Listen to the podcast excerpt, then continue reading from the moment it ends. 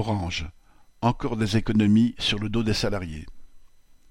La direction d'Orange a annoncé au syndicat le transfert d'une bonne partie de ses boutiques actuelles vers sa filiale Générale de téléphone, qui en gère déjà plus d'une centaine. Cela signifierait pour les salariés des boutiques Orange de devoir accepter une convention collective défavorable permettant des amplitudes horaires plus importantes, moins de congés et moins d'intéressement.